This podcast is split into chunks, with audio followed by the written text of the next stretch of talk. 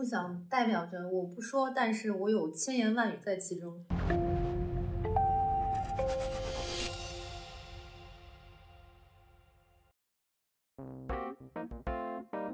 王家卫他大量的电影当中，他核心的不管人物在什么背景下，不管是在早期电影中，还是在古装片，还是在南美，他都讲人与人之间的那个疏离嘛。他这核心的，他人格就是错过那一下嘛。其实他最后讲的是繁华如梦，一切你所以得到的眼前的这种美好，这种灿烂，它最后都是转瞬即逝的。王家卫有一个母题就是时间。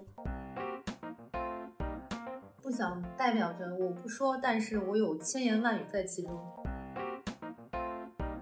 就你很难想象一个电影某种程度上它可以拍到这么做作，这么美的毫无内容，但是你依然能看下去。它就真的是告诉你，其实在有一些时候形式就是内容的一部分。各位听众朋友，欢迎大家来到我们这一期的有点文化。我们这一期呢也要聊一个最近的非常热播的一个剧集，就是王家卫导演的这个繁花，然后特别请到了两位嘉宾，一位呢是导演制片人盛智明老师，还有一位是编剧刘雅老师。我们三个最近也都是在追这个剧，所以就想一起来聊一聊，因为也刚刚大结局了。那我就首先想请两位谈一谈就是对这个剧的一个大体的观感吧。刘雅老师先请。刘雅老师是上海人，然后他一开始看这个剧前几集的时候其实还挺不满意的，后来越追越上头，我就想听你聊一聊你的感受吧。我一开始看的时候的确，因为首先我看过那个小说繁花，那个小说就是在我印象当中，那个小说是挺接近我记忆中90年代的上海，就是它比较质朴，然后又很絮叨，然后讲的细节什么的确和我这个曾经经历的小时候的一些细节可能硬合在一起。但是当我看繁花这个剧的时候，我就觉得它给我第一个感觉就是它不是我印象中的上海，包括那个光影和人物的状态，然后整个氛围。我也知道它很繁华，当时90年代的黄河路的确也很繁华，但是它呈现出来的繁华就是让我感觉第一第二集的时候会有点悬浮和虚空，所以第一第二集的时候完全没有进入那个状态。然后一直到他几条人物线开始汇合到一起的时候，有故事的感觉出来，我才慢慢的去够进入这个繁花的剧。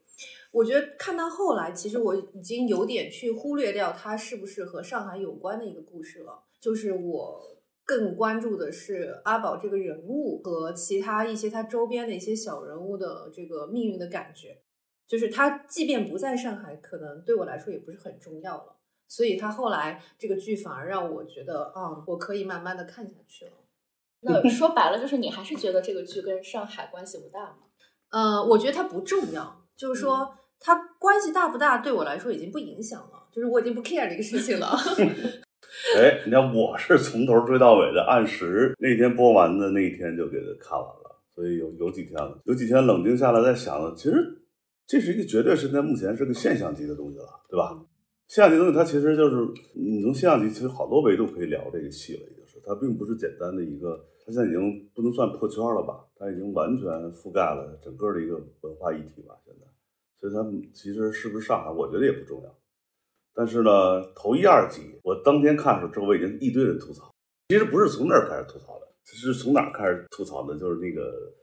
它预告片里出现那个黑豹那首歌，就是说这什么玩意儿，这导演不了解上海。他就说上海就没有这个无地自容那首歌，就跟上海完全不搭嘎的一个事儿。然后我看到那一集的时候，1994年的元旦晚会跨年那一天，在和平宾馆，这和平宾馆还哪个？和平饭店有一场摇滚乐演出，在那里边他只没拍当年那黑豹有点人，但音乐感觉是黑豹在那演出。但你想94年的红磡是中国摇滚乐势力等于是在香港场演出嘛，后来就影响了这么多。所以我觉得其实王家卫他挺细致的，他把那首歌放到了94年的突然间上海有之前歌没有这样音乐出现这么一场演出，这歌有机的出现，再加上94年的那个时候摇滚乐突然间魔岩三杰啊红遍整个这个国内的这个情况，其实暴力音乐运用的它也都是非常跟那个时代在走的。所以这是我一小点就说啊，他其实蛮下功夫。对的，这点我是觉得我不怀疑王家卫的，因为他当时拍《一代宗师》的时候，就是下了很多功夫在研究这个民国的武林嘛。然后这个《繁花》据说是他做了很多大量的文献工作，然后采访了非常多就是那个时代亲历的人。补充你这里，给你一个证据，他里边有一造型指导是一个上海当地开餐厅的老板，他找了当年真的金花的那个人物的原型。从他家里收了当年90年代他的衣服，他关于90年代的服装收了2万件，就是真的啊，就是从人家里收的旧服装是2万件。对，我也能从细节上看出他一定是做了大量的功课的，但是只是说他在最开始呈现的时候，我会觉得他那个审美和当时我印象当中那种光影对上海的那种塑造是不太一样的。但他在那个不是录了一个那种宣传的物料里面，就说到他想要拍的并不是真正的90年代的上海，而是当时的人们那种感受，就是你一下子这种经济好了之后，那种对于繁华、对于奢侈，然后你的那种想象。可能我们今天如果真的时光穿梭到那个至真园，你会发现好像也不过如此。我们今天的人见过好东西太多了。我刚才跟刘洋老师碰着聊这个事儿，我说我是算是经历过93年北京的嘛，然后我想想93年，其实你要说这个繁华，北京当年有一个最早的 club 叫88号，那个地方你看到楼上的是你就是昆汀·塔伦蒂诺、姜文、王朔等等一批的当年北京的所谓的算文化精英吧，或者最好玩的一帮人是电子乐。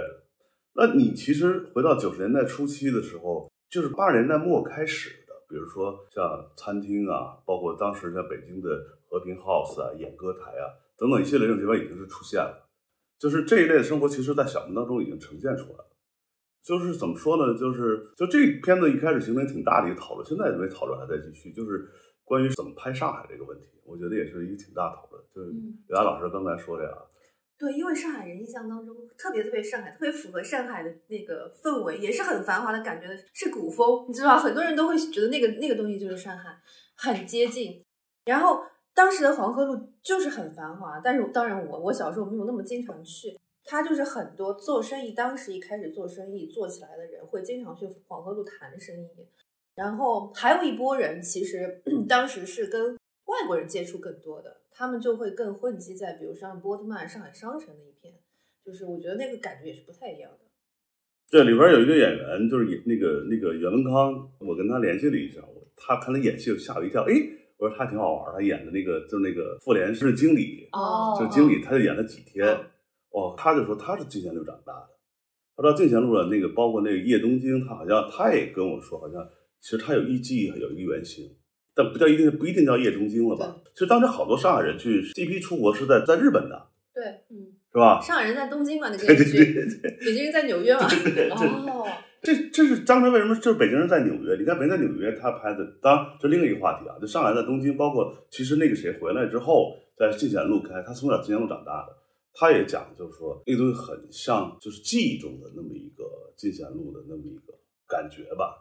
所以它是不是上海？我觉得既是又不是。对，我也觉得它有时候我就觉得，哎，有时候是像，有时候又不像，有时候特别像，的确很像王家卫的东西，但有时候一看说，这个东西跟我小时候好像没什么关系。那你们怎么看？就是这种它的所谓改编和原著完全不一样的这个现象，而且很多人其实对这个剧有一个批评。我也觉得其实挺没必要的，就是为什么不去讲60年代呢？你看王家卫是不是现在也很妥协，也很堕落，刻意回避了一些东西。但我在想，为什么王家卫一定要拍60年代呢？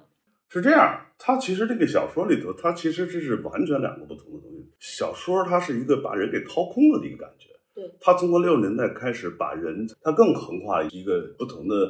发展阶段之后，你看的书的话，你情绪是人会被那个文字给掏空了的。但这一句恰它是没掏空的，是给你填满了的，所有的情感关系、人物关系和事件都是完满了做的。最后一集的时候，虽说还是王家卫那种怅然若失的人与人之间的错过啊，但是它还是整体是一个满的。最后镜头，我记得他特别清楚，他在浦东的那片麦地上是金黄一片的，他整个的光到最后那个是阳光灿烂的。那我们就说到这个刚才鱼说的这个问题，当你去掉60年代，你怎么讲这个故事呢？你如果没有60年代阿宝和沪生那一批人的故事，它在构成一个掏空的一个故事。当你把那个去掉了，你单讲掏空其实是构成不了的。如果从编剧角度上来讲，我觉得梁老师作为编剧他能说得更清楚一点，就是他结构上他就这是他我觉得非常聪明的一个选择。我为什么会觉得他一开始让我觉得有点假或者是空，就是其实跟这个关系是有关系的。就是我觉得他现在呈现的人物一上来的时候就让我觉得他这批人没有经历过痛苦，然后他们是横空出世空降下来到上海的人，就很像从一个繁华的年代突然又跳到了一个繁华的年代的那一批人，他们身上没有60年代那时候的那个痕迹，一点点都没有。所以我就会觉得我当时看的时候觉得说好像是90年代的事情，又好像突然之间发生的凭空长出来的一个故事一样。那后来你怎么就接受了呢？后来就是你知道导演好像就不想写那个东西，不想拍那个东西，他其实就是跳过去了。没关系，我觉得就接受这个设置我也觉得可以。但我觉得就是你不能讲他对于历史是无感的，或者他就是完全是抽空的，因为他有很多的那种微细节。其实在最一开始第一集的时候，我觉得比较打动我的就在于那个爷叔嘛，爷叔不是说让他去那个和平饭店开一个套房，然后进去之后爷叔就跟他讲说啊怎么你去找到这个洗手间，阿宝就说哎你怎么对这么熟悉，爷叔说因为这以前是我的长包房。那这个背后就是它里面有很多的故事嘛，因为也是他一开始就讲这个人是从铁栏桥监狱里面放出来的，对，他其实给这些人物都埋了一些过往，包括比如说李他的过去也是很神秘的，你也不知道从哪儿就来了一个这么有钱神秘漂亮的女人，但他最后还是会给你一点点线索，就是说其实这个人他也是有一个前世的。我觉得他是有意回避了整个60年代的那个政治氛围的，因为他其实当那个年代他其实着墨的几笔全部在人物感情关系上做了，就是包括他其实有几个细节吧，比如他们当时看的那些书啊，就是他水之那个人物他们看书啊，包括他呢作为一个工人啊，然后他作为工人他在那个公共汽车呀、啊，但他把全抽空了，他把那个政治气氛的全部抽空了，所以我觉得这是个有意的回避。这个抽掉了之后，这个小说中很多东西就被架空了。那这时候他在重新构建这个故事的时候，我觉得他是非常知道什么可做什么可为什么不可为的，所以他按照可为的方式下做了这么一个戏。那你这么来看，他肯定跟原小说的东西就区分开了。那我觉得这就是一个他选择的一个方向。那这里边是不是可以把60年代加回来，我觉得那这个事是我觉得属于创作者他自己的一个选择的问题了。其实我觉得现在的这个剧集它在精神的这种内核上也和原小说是很不一样的。其实原小说整个就是非常颓废的，然后有一种可能从金瓶梅过来的这种东西。比如说原小说他讲60年代的外部环境是非常非常恶劣的，然后这三个年轻人他是怎么样，他们的家庭也好他们的个人生活也好，怎么样被外部的这样的一些政治的氛围所改变了。但是到90年代他们的内心依然是有巨大的伤痛的，但是到了王家卫的这个繁花里面，他完全把它变成了一种非常非常浪漫的东西，浪漫积极正能量，浪漫现实主义。它有两层意思吧，你其实往前看王家卫他大量的电影当中，他核心的不管人物在什么背景下，不管是在早期电影到还是在古装片还是在南美，他都讲人与人之间的那个梳理嘛，他就是核心的，他人格就是错过那一下嘛，就这里边其实最终人物全错过了，就是都没得到啊，都没得到啊。但是也不怕剧透了，你仔细看他每个人物之间的关系全是错位式的关系，包括后来严叔也走了嘛，对吧？所以这个东西还是依然保留了王家卫一贯的他讲的主题。他只不过现在来讲，他因为他毕竟从一个120分钟的一个电影变成一个30集的电视剧，他把这个整个过程拉长了。但他拉长过程当中放下，其实商战都是他一切东西里面都是为了写人和人之间的关系和人那个失去的那点事儿。其实他最后讲的是繁华如梦嘛，一切你所以得到眼前的这种美好这种灿烂，它最后都是转瞬即逝的。王家卫有一个母题就是时间，就是时间一直是王家卫非常重要的母题。在他的电影里面反复的会出现像钟表啊等等这样的一些提示时间的因素。那当然你过去的影评人可能会解读为这是王家卫他作为一个香港人他可能对于时间的这样的一种敏感。但你看这个繁花里面也有时间，它甚至会不断的出现那种王家卫式的那种字幕来提示你这是哪一年的哪一天发生了一件什么样的事情，他依然在强调这个时间。到最后一节，我觉得他就讲到说，其实李李从一开始出场，他就知道这家店他最多也只能持续2年，然后每个人都对这个时间这么的敏感，然后再好再灿烂再美好再怎么样，他就是时间过去之后一切就消失了，就改变了。我觉得他把黄鹤楼拍的更像一个江湖感，就是他里面的人，我一点不觉得阿宝是渣男，就是他对每一个人都很有情，就他把他能够做到的事情，他能给予的东西都已经给出去了，就是他能做到的，就是我可能给不了你想要的那个所谓的爱情嘛，其他的东西都能给的都给了。然后我觉得这条黄河路就是一个有情有义的江湖啊。对，所以有人说这个繁花是按照一代宗师的逻辑拍的嘛？对啊，因为你从制作上来讲，他10年前在一代宗师之后，然后紧接着他就买了这个书，然后他总共筹备了6年时间，拍摄3年半的时间。我觉得这里边里子和面子，比如说他那个苏州河和黄浦江的关系，里子和面子，我觉得他这阶段整个创作，我觉得可以算作一代宗师的这一套一个单元系统内的一个创作，就他还在延续在一代宗师一个主题在里边在做，就是个体和这个大的规矩之间的这个关系，他其实这是肯定是延续的。还有另外一个说也有意思，我觉得他好爱这里面的女生啊，就是从里到外的爱啊，就是不管他拍的说给这些人的造型形象，包括他内在的这些女性，他真的他太爱女生了。对对，就是你这次这个剧之后，就是有很多的金句嘛，比如说那个汪小姐说什么我是我自己的码头啊等等等等。就是王家卫的确是他的电影一如既往的就是对于女性的那种爱那种表达，里面不要说主角了，就是配角，哪怕是金美玲，你都觉得是非常有魅力有故事的女性。对，所以这一次就是很多人就说王家卫其实也是给内地的导演上了一课嘛，你要怎么去展现女性，怎么样去表达这种男女的关系。哦，昨天我还跟一个朋友讲，就是说其实看这个剧就让我看到了你当时为什么会喜欢香港的影视剧的其中一个原因，就是你看到了人和人之间那种所谓情谊。什么是义？然后我这个朋友说，那大陆电视剧也有啊，比如说什么渴望啊，对，你这就很有意思，你做一个对比，就是以前的我们中国内地的很多影视剧里面，它也会表达这种好人嘛，人对一个人好嘛，但你会发现它那个种好是一种伦理意义上的好。就是男女之间，其实他真的很少拍真正所谓的爱情，他拍的都是比如说夫妻的关系，相濡以沫，父母子女之间的关系。如果他一旦涉及到这种秩序伦常之外的情感，肯定都是算计，都是总之都是跟爱情之外的东西。但是王家卫或者说香港的很多导演，他就能拍出人和人之间的这种江湖儿女的感情。是的，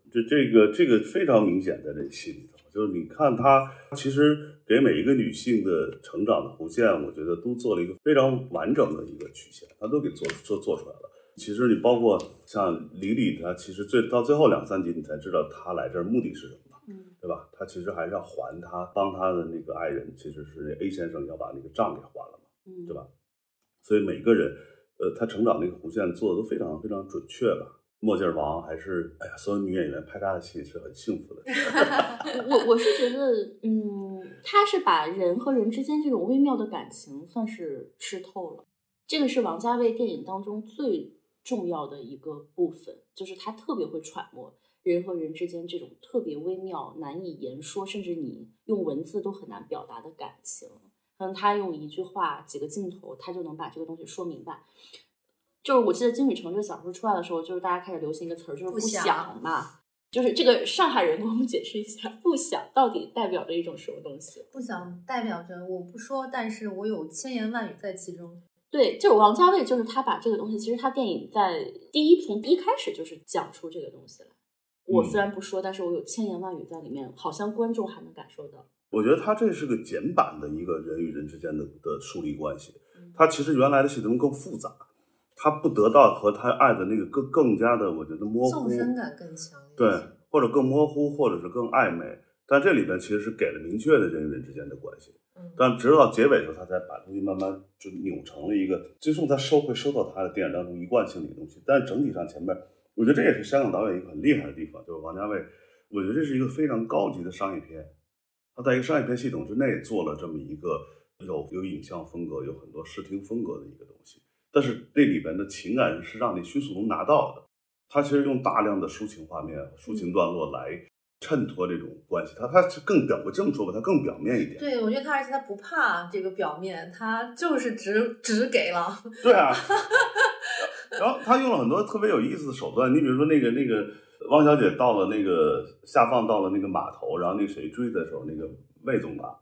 然后他完全用了一段90年代的 MV 的手法，他特别自由，这里边还有一种自由的气息，我觉得也挺有意思。但我觉得我看那个就是郑恺的那个采访，他就说其实他当时并不知道他跳这段舞是要放在这儿的，然后王家卫就跟他说你先跳吧，放哪儿我们再看背着。就是我也很好奇，就是为什么王家卫他的这种拍摄方式是有香港电影的一贯的一些特点呢，还是独属于他的呢？这个我觉得可以让盛导来跟我们聊聊，你跟香港的电影人接触也比较多。对，我觉得他是在香港里边也是非常独特，他太独特了。是这样，他的其实很多的剧作有时候他也是有编剧，但是我觉得整个剧作整个构成的话是在后期剪辑台上，我觉得他王家卫导演为主，当然有时候还有张淑平，但这里边我没看到有张淑平。就张淑平导演，其实是美术指导，但他其实是剪辑，很多点剪辑师，他俩通过素材在构建整个一个叙事的真正的最后的呈现在作品当中的一个叙事的故事，它是太独特了，因为在香港不是很有人能够这么肆意妄为的把一个戏按这么长的时间来拍。基本上其实我觉得这电影还有一个就是香港的一个什么东西有意思，就是香港90年代最辉煌当中的那些最好的东西，王家卫通过一部戏用了3年半，他整个班底的这时间，他重新让人知道了香港当年电影最繁华时候最精彩的部分是什么。我觉得这个是我重新，很多人说他是香港，他不是上海，其实他不是香港，他是用香港当年电影的一些方法，打光光等等一些方法和他个人的创作方法构建了一个香港的式的独特的里面，王家卫是最独特的一个之一的一个创作方法。香港当年在那个环境当中其实是压力非常大的，就是说老板让我拍这部戏，他们有句话叫手停口停，同时他们要非常想创作出一些对于他们来讲新的东西，或者说能够卖钱的东西。香港导演他在这种一个非常商业化的过程当中，他们一直在创新了很多新的方法，包括像杜琪峰啊，包括像刘伟强啊，包括像周星驰啊，周星驰也不在那个范围之内，他自己的方法。所以这是香港导演香港的创作力量当中非常有意思，他们这种被市场氛围逼出来那种活力的东西和创造力的东西。所以这点上我觉得王家卫导演在这部戏当中就是他继承了很多他香港电影的那个精神，同时有他自己的方法。他方法就是他边拍摄边构建，所以他为什么拍3年半，这是不可想象，在电视剧制作当中30集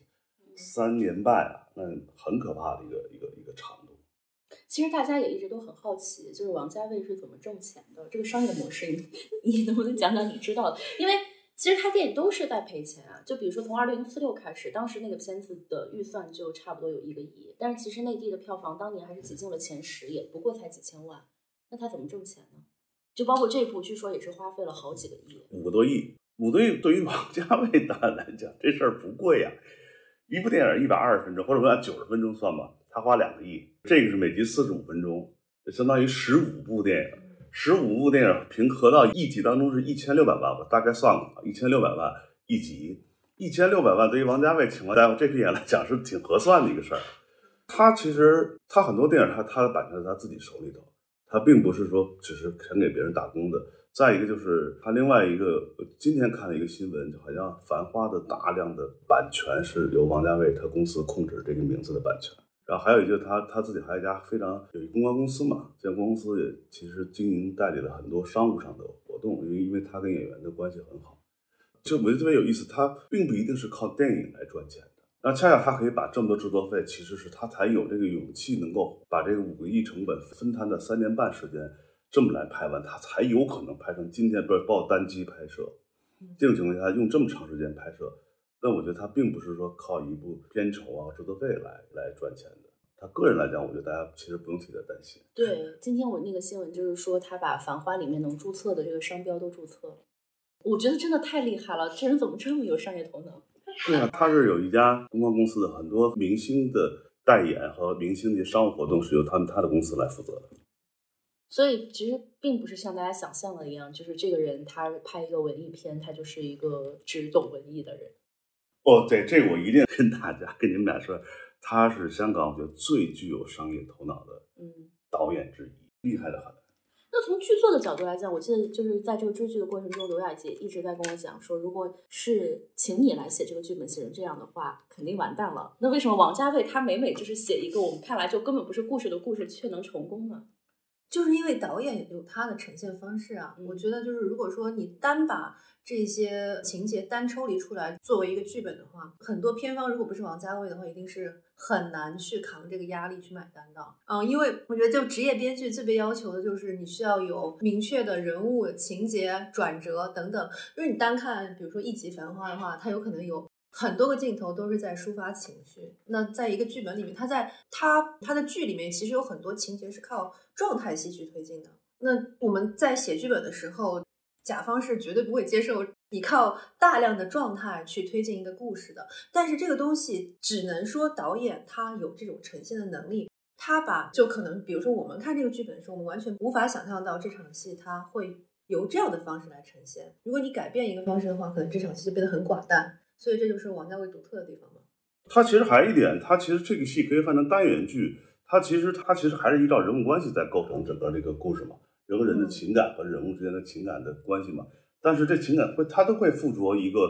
外部事件，后面几集是关于上市这个事啊，前面是他有一个什么样的一个危机，比如说争这个至臻园啊等等一系列的。他的外部一定他已经我觉得他是非常考虑商业的，他其实他放进了一个非常有叙事性的。让你能追的一个事件在外部，就是一个所谓的商业事件。开始他以为是商战嘛，一开始以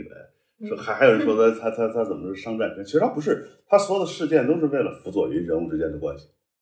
他就把这两个东西，他其实还是做了分隔的。我觉得他这点就是说，他很清楚这个片子将来要在央视和腾讯播，他这两点他都考虑到了。但是他非常厉害，就是他让你看到王家卫式的电影。那这说明什么？就是一个电视剧制作在之前很少有非常导演风格极其鲜明的电视剧出现的。因为当年大家认为电视剧就两个最重要的，一是编剧，二是演员。其实导演都往后考了。中国电视剧其实已经形成一个规律，几十年的一个规律，大家认为导演不重要，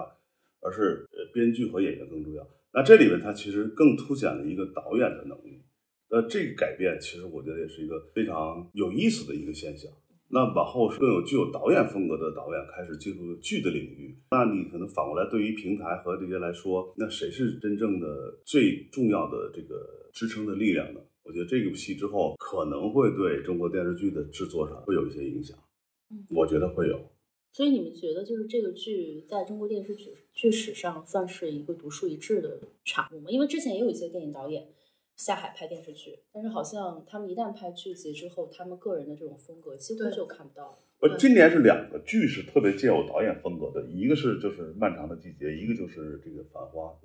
其实平原上的摩西也可以，平原上摩西，但他没有那么破圈嘛。但是他作为一个电视剧来讲，那是非常非常独特的，我觉得特别好的一个，也特别好的一个剧。平原上的摩西是三个很独特的支撑的这个剧，我觉得除张大磊之外，是刁亦男和双雪涛。刁亦男作为监制，他也是支撑了他用这个方式。那平原上的摩西，其实你看那个导演，他是就张大磊非常具有电影风格、电影化叙事的。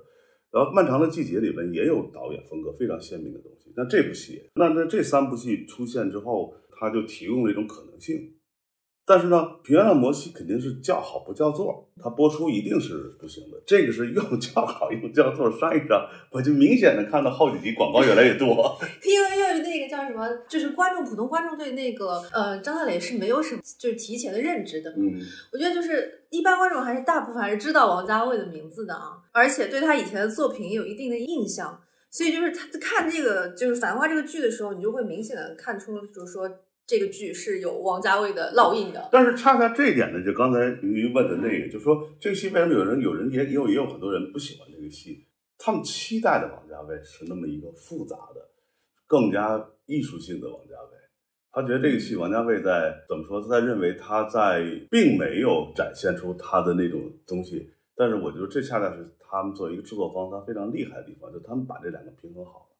那样的王家卫是我们所看到过的。2046啊等等一系列的王家卫，我觉得他还是有这个痕迹在里头的。当然了，但是只是说他那个就是呈现的那个程度没有那么强烈啊，他就是还是缓和了一下，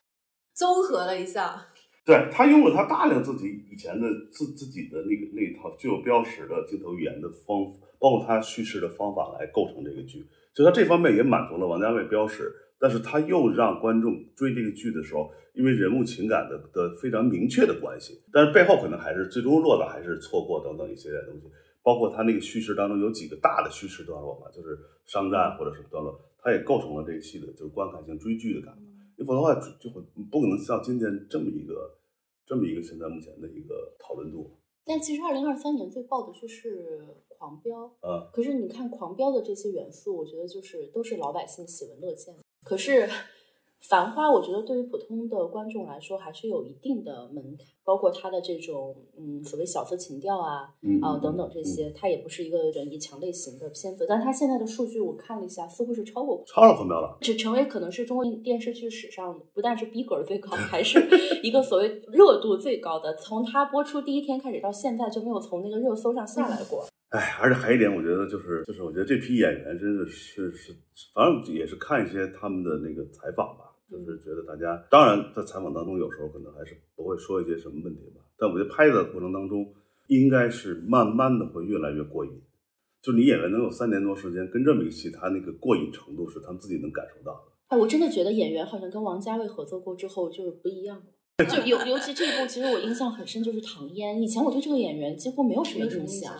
就觉得他怎么会演一个就演技也好，就包括他的形象也好等等，就是这么合适的一个角色呢？那天他们有一个采访里边提到，我觉得特别有意思，就是说王家卫有时候亲自上去做示范的就是那场戏，他们叶东京那个世界当中的几人吵架里有一场戏，然后当时 Papi 这样的他就王家卫给做示范，就说你上帝他分阶段拍的，你们打得乱七八糟嘛，就有一段他就让他看盯着自己的脚说话，说 Papi 这样一下我找到那个人物感觉了，就是他对这个人物的构成的镜头内的细节包括表演，他是有一套自己，我觉得他太有经验了，因为他合作过都是顶级演员，就顶级演员其实是他们相互之间都会成就所以他在这批演员的时候，我觉得他给提供了就是非常的准确的这么说吧，他每一个人物有一个非常准确的一个边界，都在这边界内，就这个道场里他们自己翻着翻的玩，但他没超过那个边界。你包括那个范总吧，董永，你能想董永能演成今天这个样子吗？你都想象不到的。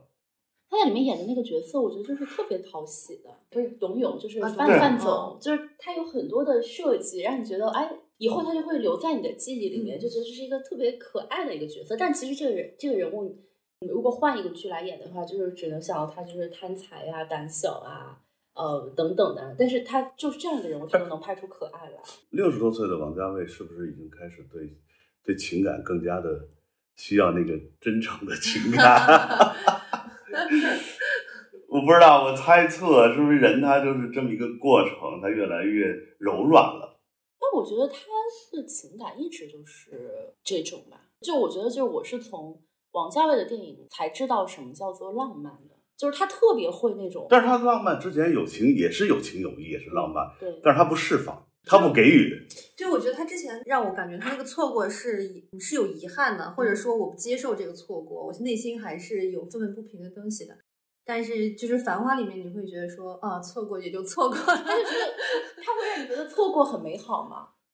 但换句话说，你会不会觉得这个跟整个的大环境也有关系？就是人必须要对那种追不到的东西，那种逝去的东西，你要真正的释怀。我觉得这个剧集最后让你看到不是说悲伤，而是怅然若失，就是因为你觉得每个角色好像他最终都是有所得到的，然后他完全能够做到放下。我觉得是他原来的人物戏当中人物更没出口。你看他其实在一代宗师当中，最后那个章子怡和梁朝伟走在街上的时候，章子怡他守这个道嘛，其实终于那个梁朝伟半截明白他俩之间的这个关系，然后他们俩最终其实也是各自回到各自世界。叶问就开始设了一个武馆了嘛，那所有江湖事情跟他们也放清了，但这俩还是没有突破这一下的。但是在这部戏当中，他都很清晰的表达清楚了。你比如说像汪小姐就说我要找自己的码头啊，包括那个玲子她其实要在香港开店啊。他其实他是还是有很大，我觉得还是有区别，跟他之前的这些戏有很明确的区别。那或许也许是因为这是一个剧集，观众需要给到人物一个明确的交代。是的，对，如果你是很暧昧的，就是可能对于很多观众来讲，他觉得这个不够。对啊，所以我觉得王导演就是非常清楚自己在拍什么呀，他在拍一个30集在央视播出的剧啊。对，就是他的这个受众肯定跟他以往的电影的受众也是很不一样的。对啊，所以我觉得刚才我说香港导演他们一直是在一个商业的市场的这个压力之下生存的。你像玄华导演他也会跟你说这个问题，他是市场的压力下我们没有下一步拍了的，所以在这种训练之下，他们其实是对于他拍的每一个戏，他为什么拍，而且拍完之后他达到什么效果？我觉得这部戏就是王家卫第一部电视剧，但是他非常清楚他拍给谁看的。其实我们也可以再聊聊，就是以前对王家卫电影的一个认识。我们可以来说一说，就是比如说大家最喜欢的一部王家卫的电影是什么？我肯定是《一代宗师》。你是《一代宗师》？为什么呢？就是他是最后他那个时候就他真正的把情感关系和这个世界的外部内外两个结合起来，结合的最好的就是他是最好的。他之前有的时候他真的可能他更是人与人之间的情感上的梳理啊，和一些他这些东西，他并没有把人放在时代当中，或者时代作为一个只是一个外部的一个他的一个平台。但是这部戏他把时代和人之间构成的非常的坚实啊，这一点是他我是觉得是我他所有电影当中我肯定是最喜欢是一代宗师。所以我就说《一代宗师》跟这部戏，我有时候会觉得这是一代宗师的通俗版或者剧情版。其实我想想，我觉得更喜欢的可能就是《春光乍泄》，就是它会让我觉得那个两个人之间既疏离又自由，然后你也不需要给他们有特别明确的定义的人生。其实我对王家卫之前的电影没有特别大的感觉，我不是他的铁粉。对，一直到《春光乍泄》的时候，我突然原来这个电影的呈现的质感还是挺不一样的。我是王家卫的铁粉，我看过他所有的电影，而且都不止一遍，看过好多遍。其实我个人就是，如果说是理性的来讲，我觉得他的一个集大成作就是《春光乍泄》，因为这个从导演的层面来说，这个可能是他最成熟的一个作品。但我个人情感来说，我可能更喜欢《阿飞正传》吧。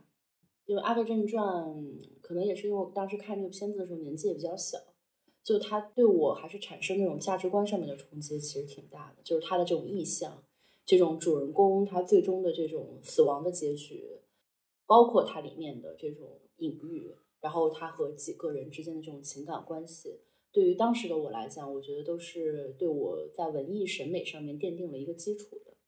所以就这么多年来回过头去想，就觉得最喜欢的还是《阿飞正传》这一部。当然《花样年华》我觉得也很好看，《花样年华》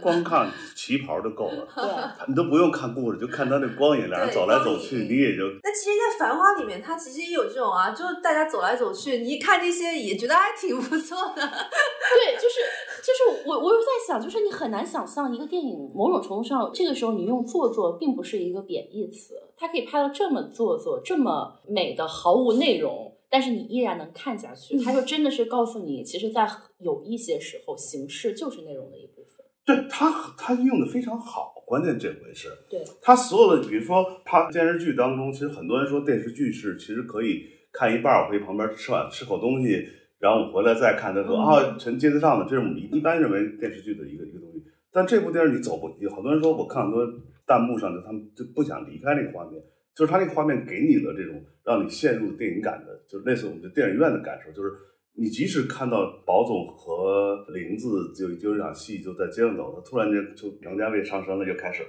从上面俯拍带着那些电线，对对对，然后怎么那个他所有拍戏地上全要泼水，所有地上都要泼水，镜子、窗户、冷镜子。但是他那一段落就是他会控制观众真的会看这一段，他会跟着人物情绪走，然后大家就开始各种各样磕起来，谁的 CP 就开始了。对，他是很会就是调动人的这种情感的。其实30集看完之后，你说这个剧讲了一个多精彩的故事，多复杂的故事，可能几句话就能说完。对，但你真正的看点不是在这些，而是就是那种很细节的东西，谁在什么时候说了一个什么话，就是他对这个精妙的把握，就是让观众离不开。对，而且他构建这一堆人物，其实我觉得也有，说实话，你看他其实在之前的戏，他很少有群戏，他都是几个人之间，比如《春光乍泄》很简单，就是2-3个人的。包括那个《花样年华》，但这个戏是群戏啊，但《一代宗师》是群戏啊，它是不同的阵营。那它其实在繁华当中也构成了不同的几个集团之间的关系嘛，进贤路的人、黄河路的人、27号的人和这些人，它其实它的构其实有点像它那个武侠世界似的，就不同的阵营人，他们每个人都在构成它的里边都有情有义。我觉得这个戏，尤其是杜洪根，只有区区的两场戏，最后来接那个是叫什么金美玲。就最后卢美玲，然后他过来接他的时候，他在车上，那是叫什么？那个演员，那个男演员，我忘了，完全让我就是这是他演的，你想象不到。然后还有一个好玩的，我中间给曾美惠子发一微信，我说你的大戏在哪儿？我一直在等着，他后边大小最后 OK。其实那三人组的底层的那个打工青年，最后还给了一个非常美好的一个结尾，说三个人去开小饭馆，然后他们互相之间的帮助啊。他都没有，他其实你看每个人物，他没有走向一个更沉的，或者是更丧的，都在往上走，都在往上走。这个我觉得也是王家卫很厉害的东西。其实你回看过，虽然别人说他对这个金宇澄改编背后有怎样怎样的，但是其实你会发现他的趣味本质上就是和金宇澄不一样的。王家卫所有的电影，他拍的都非常的干净，人和人之间的情感很干净，然后这个人物。他内心，他可能也有一些我们说的所谓各种各样的缺点，但是内心本质上都是很干净的人。就繁花完全就是改变了原著里面那种很颓废、很丧的那个东西。他拍的这些人物，当然他也会有高潮，有低落，可能从此之后就是一蹶不振了。哪怕就是他炒股赔光了钱，但你会发现这里面的人所有的东西，他都是有理有度的，都是特别特别就所谓的体面的。这就是其实我觉得也是他可能有些人会诟病他的地方吧，就其实有些原著党其实对这戏非常不满，而且非常极端的不满。就是其实我身边也有这样的朋友，就他们就觉得这个受不了。当然这个回到这个问题，这个就没法讨论了，我觉得没法讨论了，就是因为我们现在只能站在一个，我觉得这样站在一个普通观众的角度来感受这个戏啊。那你个人可能你个人的创作、个人的一些东西是有你方法，但是你不能拿这个要求王家卫导演和这么一个制作。对，我觉得这甚至不是一个所谓商业或者其他考虑的，这其实就是反映了作者的价值观嘛。其实某种程度上来讲，你是什么人，你就能创作出什么的东西。对王家卫来说，他关注的从来都不是那种人性当中的幽暗的、不可见的部分。对啊，我觉得这种任何一个影视作品跟导演的性格和人生经历都是有很大的关系的，它会呈现出你人生的那个质感。但是我觉得恰是在疫情后这一年，就是我们在这么一个所谓的情绪 emo 哀嚎的这么一年，突然在岁末的时候看了这么一个，让我觉得人好有爱啊，好有情有义啊，让我挺治愈的。我觉得它一方面是一个治愈，另外一方面就像我说，我看完之后会觉得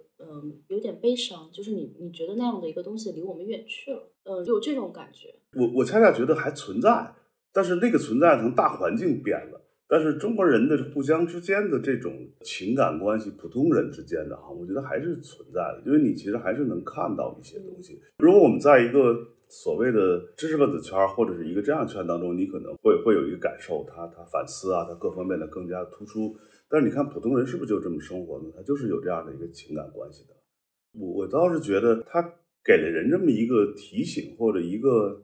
揭示吧，这东西好与不好，我觉得我希望我个人是可能就是说明到一个年纪的问题，就是王家卫到60岁以后，他是不是他更加的把东西直白的展现出来？但是我觉得他升华了，就是一代宗师开始就升华了。他之前的那种感情里面，失恋分手还是挺痛、挺撕扯的。然后，但是你看，在一代宗师里面，尽管可能在很多人的价值观里面，宫二这一生也是一个悲剧。但他还是把这个关系处理的，让你觉得很美好。对，我是觉得美好是需要的。我是觉得美好在，如果我们整日生活在一个没有就你不可见的美好的一个世界当中，其实是必定我这种纯个人感受，我反而想看到你这种美好。但是它又不是，这很重要，它不是假的煽情。对，因为我们看大量的我们周边的这种假的煽情的戏太多了，不管是剧啊还是电影，但在里面它其实那个煽情是在某一刻当中把情绪蔓延开了，它最后这些人还是错过了，但是他互相之间的情感关系又是有情有义的，这点我倒是觉得让我挺舒服的啊。但是我们在这个时候可能看到这个剧获得了一些对于人性的安慰，所以我觉得网上很多人就是批评他嘛，就说他好像怎么拍的这么干净啊，说商战不可能这么简单啊等等等等。我所以说觉得这种评论多了也是挺可悲的，因为就说明我们现在已经变得不相信美好了。你觉得拍这些东西好像是不对的，但难道人性当中没有这个吗？对，它里面的这种人和人之间的关心，比如说爷叔对于宝总的关心，对于汪小姐的关心，然后很多这种细节，哪怕就是范总，虽然他是挺爱算计的，但是他里面又有那种，这你说梅萍吧，你说特别有意思，就是梅萍那个角色，你其实他按理说他就是一个反派嘛，对，但是他反派写的，你同情他，你接受他。当梅萍说也离开27号之后，他开始自己那个去创业的时候，我那时候觉得他就是他那句话特有意思，他那句话。我是听一个朋友说，就是他那个说那句话，他是无意间中拍完了现场，他自己唠叨出来的，就是说那个说宝总从来不看他，也从来没看过他。后来王家卫就说，那他就这你再说一就这句话我留他记下来了，然后把这个东西继续再发展出来了。就是他整个这个冲的方法，还是梅萍那个人物，他其实做了那么多事儿，到最后那一刻的时候，就是导演处理上没有给你按照一个反派的一个那个来写。你还是这属于这个人物，你还希望他能够有一个好一点的这么一个东西。对啊，包括雪芝，如果是换一个故事来讲的话，那也是一个渣女啊，对吧？对啊、还有甚至林子，一开始的时候你多讨厌林子啊！哈恰奇，对啊，就是林子这个角色，一开始你就觉得天哪，这是太讨厌的一个女性了，但她最后都能把这个人物在结尾的时候给你一拧过来。哦，那个拧过那场戏写太漂亮了，就是突然间她就。就你还说你以为他跟零那个雪芝有戏，突然间就一幅字幕，1994年的几月几号，半年后雪芝就死了，一个镜头没给，然后就一场戏，他就去了那个他的老房子嘛，他那场戏下来应该是他开机，胡歌开机第一场戏就去了那个空无什么都没有的雪芝的那个房间，他就去了那个房间就交代完了，就他也有他一贯以来的命运的无常的那一刻，就当雪芝真的那一刻就死在香港的时候。他还是就是说，就是他没有说那种以前以往的那个，对吧？按照一个什么对女性物化呀之类的方法来写。对，我觉得王家卫真的是，虽然他经常不加节制的去展现女性美，可是你看他的电影，的确觉得他好像从来没有物化女性的时候。对，我觉得这戏真的让作为一个直男啊，就是觉得他把那个男女之间的那个美好给拍出来了，他不是只是那种就是那个两性对立的那个层面。而他没有利用女性，这点让我觉得特别当下是一个非常有意思的一个，因为这个没有任何话题在讨论女性，当然也有人说宝总，但我觉得他也真的也不能算渣吧，我觉得就是里面的人物就会让人感觉都挺发自内心的，虽然每个人都好像有一点自己的这个小九九或者是一些利益上的需求一些欲望，但是那些东西那些欲望也都挺真的。所以你就不会觉得那个反派也好，或者是这个宝总也好，你觉得他讨厌。胡歌老师也是贡献了他所有的帅。对，王家卫已经把胡歌的颜值也巅峰去了哈。但你知道吗？就是前几天我看了一个资料，就是说王家卫他今年是出了一本新的书，然后是一本英文的，他是指定了一个好像在英文世界挺有影响力的一个影评人来跟他做一个对谈，他讲了很多他成长的经历，很多都是首次公开的，比如说他就讲到说他的父亲是一个海员，然后会英语很不错，然后跟当时上海的这种帮会好像关系也挺密切的，然后还讲到就是其实他们是在63年那年去的香港嘛，当时他5岁，但他的哥哥姐姐都10几岁了，然后那个时候的政策是说如果你有香港的关系只能带一个孩子去，然后父母考虑到说他只有5岁需要照顾，然后哥姐都在读中学了，那慢慢就过2年就长大了，就带他去了香港，但没有想到就是他从此之后就跟他的哥姐就分别了嘛。这个资料的话，我觉得是之前我们可能都不太知道的这段历史。但我知道的就是他后来在香港读书的时候，因为他哥哥一直是在内地，所以有一直给他去介绍一些，比如说俄罗斯的小说啊等等这种左翼文学啊。所以王家卫对这一块是远远要比香港的导演要熟悉很。然后他当时打动金宇澄的一句话就是，他就讲说，我觉得你的小说写的就是他们的故事，我要做的就是要把他们那一段青春的往事拍出来。我就觉得这个也很动人，就是如果我是金宇澄，我肯定也很感动，就说啊拍吧拍吧。对，我觉得他是两个都具有，金宇澄本身的小说也有具有他的文学性非常巅峰的这么一个高度吧。你看他写这个时代，写时代中人的这些东西，其实王家卫本身也是个具有作者性很强的文学性很强的作者，他有他的文学，但这两个文学其实不是一个文学，他不是一个方向的，也不是一个气质的。那这里的王家卫是他在自己那套王家卫宇宙当中，他把这个简化了，更外化一些东西，他找到了一个相对合适的一个维度，这个戏才呈现今天这么一个状态。另外一个好处，这个戏他给中国电视剧原来2-3年因为疫情等等一系列原因导致的降本增效提供了一个反面的一个好的教材，就不降本能不能增本增效，这是个有意思的我觉得可讨论的东西。就是如果 OK， 但是有另外一个问题，就这个东西可能会将来这种增本增效的制作会越来越转向头部资源，就头部资源这些导演他们可能看到了这么一个接一个制作，我可能呈现出来更完整的一个世界，这个将来那可能就是不是会对刘亚同学对电视剧的这个市场会不会有一些启动？本来现在跟一个平台人问一下他们内部有什么评估这个事情。但还有一个就是因为现在电影的这种方式，其实片方因为他可能只能拿到票房的1/3嘛，那你会不会觉得说以后因为像剧集如果这么成功，很多的导演都会转战就是剧集这个站这个赛道呢？只是头部的有机会了，有机会。头部呢，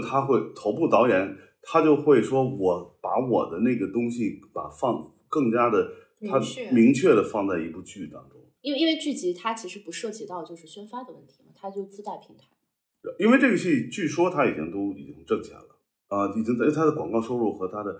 他分几块收入，每一个广告收入，还有一个他的那个会员收入，然后再一个他股票上的带来的影响，所以他是挣钱了的，而且上影厂为此给他花5亿买了一片地，在里面收了一片地给他拍这个戏，我觉得这个也都是正向的一个对行业的一个影响吧。但是头部资源的导演可能会受益，我觉得是。对啊，那肯定的。那我就是我要作为资本的话，我也要去衡量，我要增本的话，我肯定要增在我可控的上面啊。就他能提供这个价值吗？对啊，就是我投这个肯定是觉得值啊。那你说对于那个更新的、更刚出道的导演来说，会不会是有更大的困境？不，他不在一个，他没有困境，我觉得不在一个阶段，他就别考虑这，你先成为一个能够成为增本增效的人，再说你有没有这困境，你先展现你的能力的吧，对吧？所以后边有几位大导演，据说也涉及了真正剧的市场。就你原来你可能啊，就大家一开始我这个戏刚出来听的说啊，肯定不是王家卫拍的，肯定是都是执行导演拍的，但你一看其实肯定不是，这都别人拍出来。但是那些大导演一旦说我挂了一个剧导演，他还能那么拍1-2集找别人拍吗？我觉得可能现在就要想想了，王家卫导演你拍成这样，我怎么拍？较劲了是吧？不是，他肯定会有这个影响啊，对吧？但是谁愿意拿出3年时间，3年半？他其实10年没出戏了，那是10年前的一代宗师，现在10年后他就教这么一个东西。关键我觉得很厉害的是，这个市场这么残酷，一个导演如果10年没有作品，早被遗忘了。哪怕我觉得就是说，现在市面上的头部导演10年不拍片，可以想象吗？还有一个，这是疫情3年当中拍的呀。我那时候经常还是在上海拍的呀，可怕的一事儿啊。正好横跨3年疫情。其实这个剧还是挺多争议的，你包括它的这个所谓的剧组几次传出停工嘛。还有就是说，他的这个音乐特别像那个《继承之战》啊，对，说到这个，就是一开始的2集，他那个背景音乐，我觉得就是很扰乱我的视听。他出现的太频繁了，而且他出现在就是让我觉得说那个东西已经抢掉他的画面了。所以到他后面的时候，突然有无数首那个流行歌开始不断出现的时候，他那个跟那个《继承之战》很像，那个背景音乐就被淹掉了。那个时候我就觉得啊。好很多，但为什么会出现就是说像音乐很像这种情况？我看2种说法，一种说他买了那个，我没求证啊。他其实王家卫他的这部戏的音乐运用，我觉得他可能是鉴于后期制作时间上对他来讲并不是那么长，对于他电影后期来讲，他其实时间是短的，他其实这个方法可能是最有效的一个方法。你如果给他再做3年后期，这期再隔3年出来，可能又不一样了，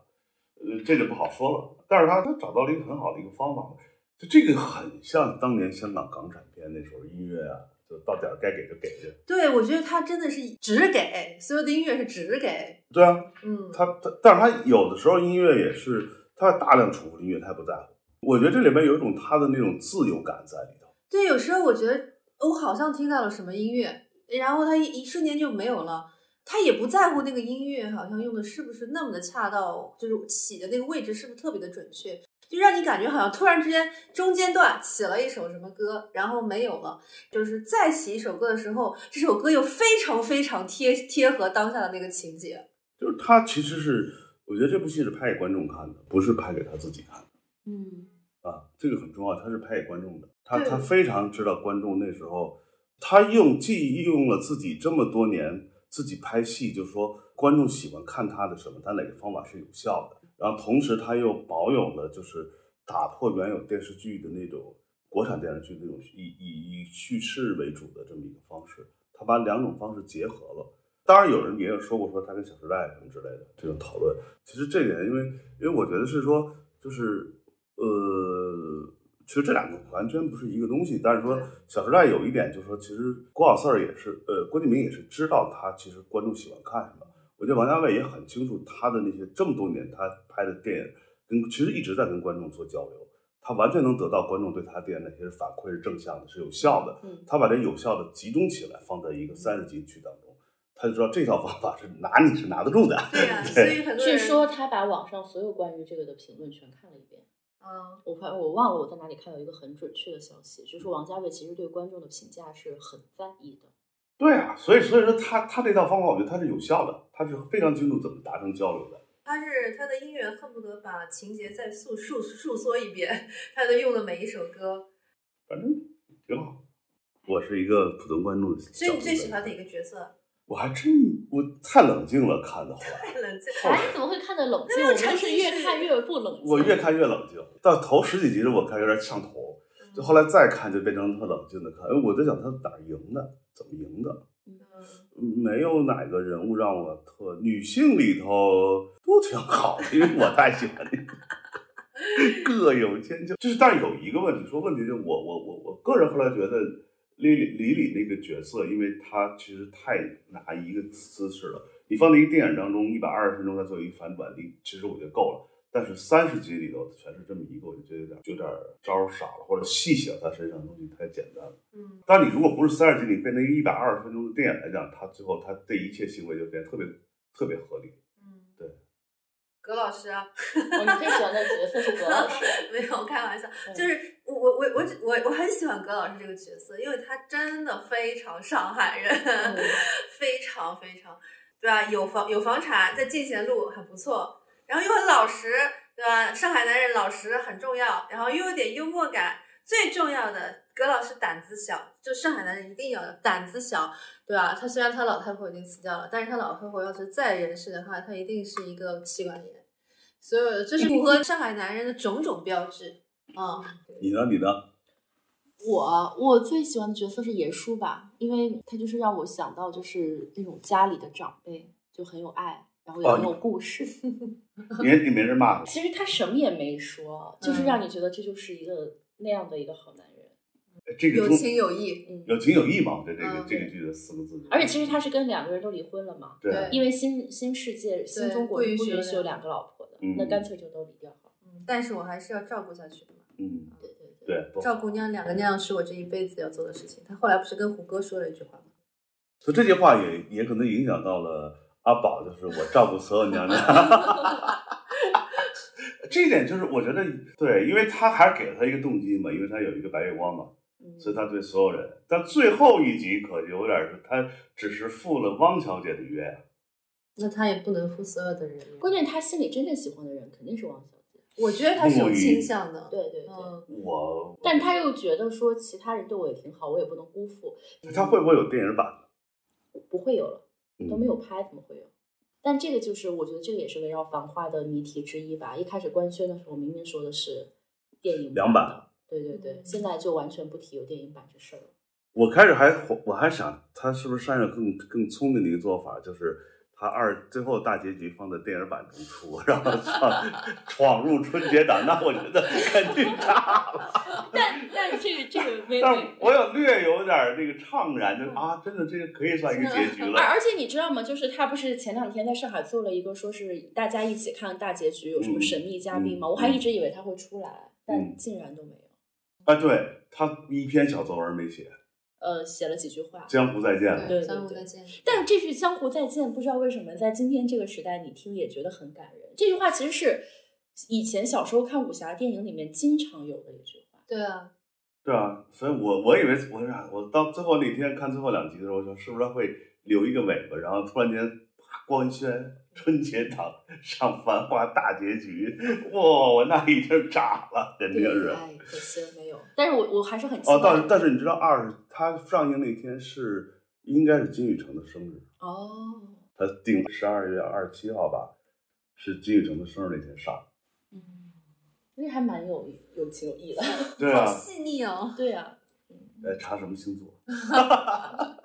王家卫什么星座？巨蟹好像是。哦，对，巨蟹座。王家卫是巨蟹座。他还是挺典型的巨蟹座，7月份的巨蟹，对，就是内心很丰富，然后表面上不想，对，但有千言万语在心中。好呀，那我们今天就聊到这儿，差不多了。嗯，然后也聊得挺开心的。好，然后总之我个人最大的期待就是希望看到王家卫的新电影。哎，我也是，看等几年吧。嗯、他其实没多少，说王家卫就是他其实没多少部电影。对呀、啊，他拍太慢嘛。好吧，好的，好，那我们江湖再见，江湖再见，拜拜，拜拜。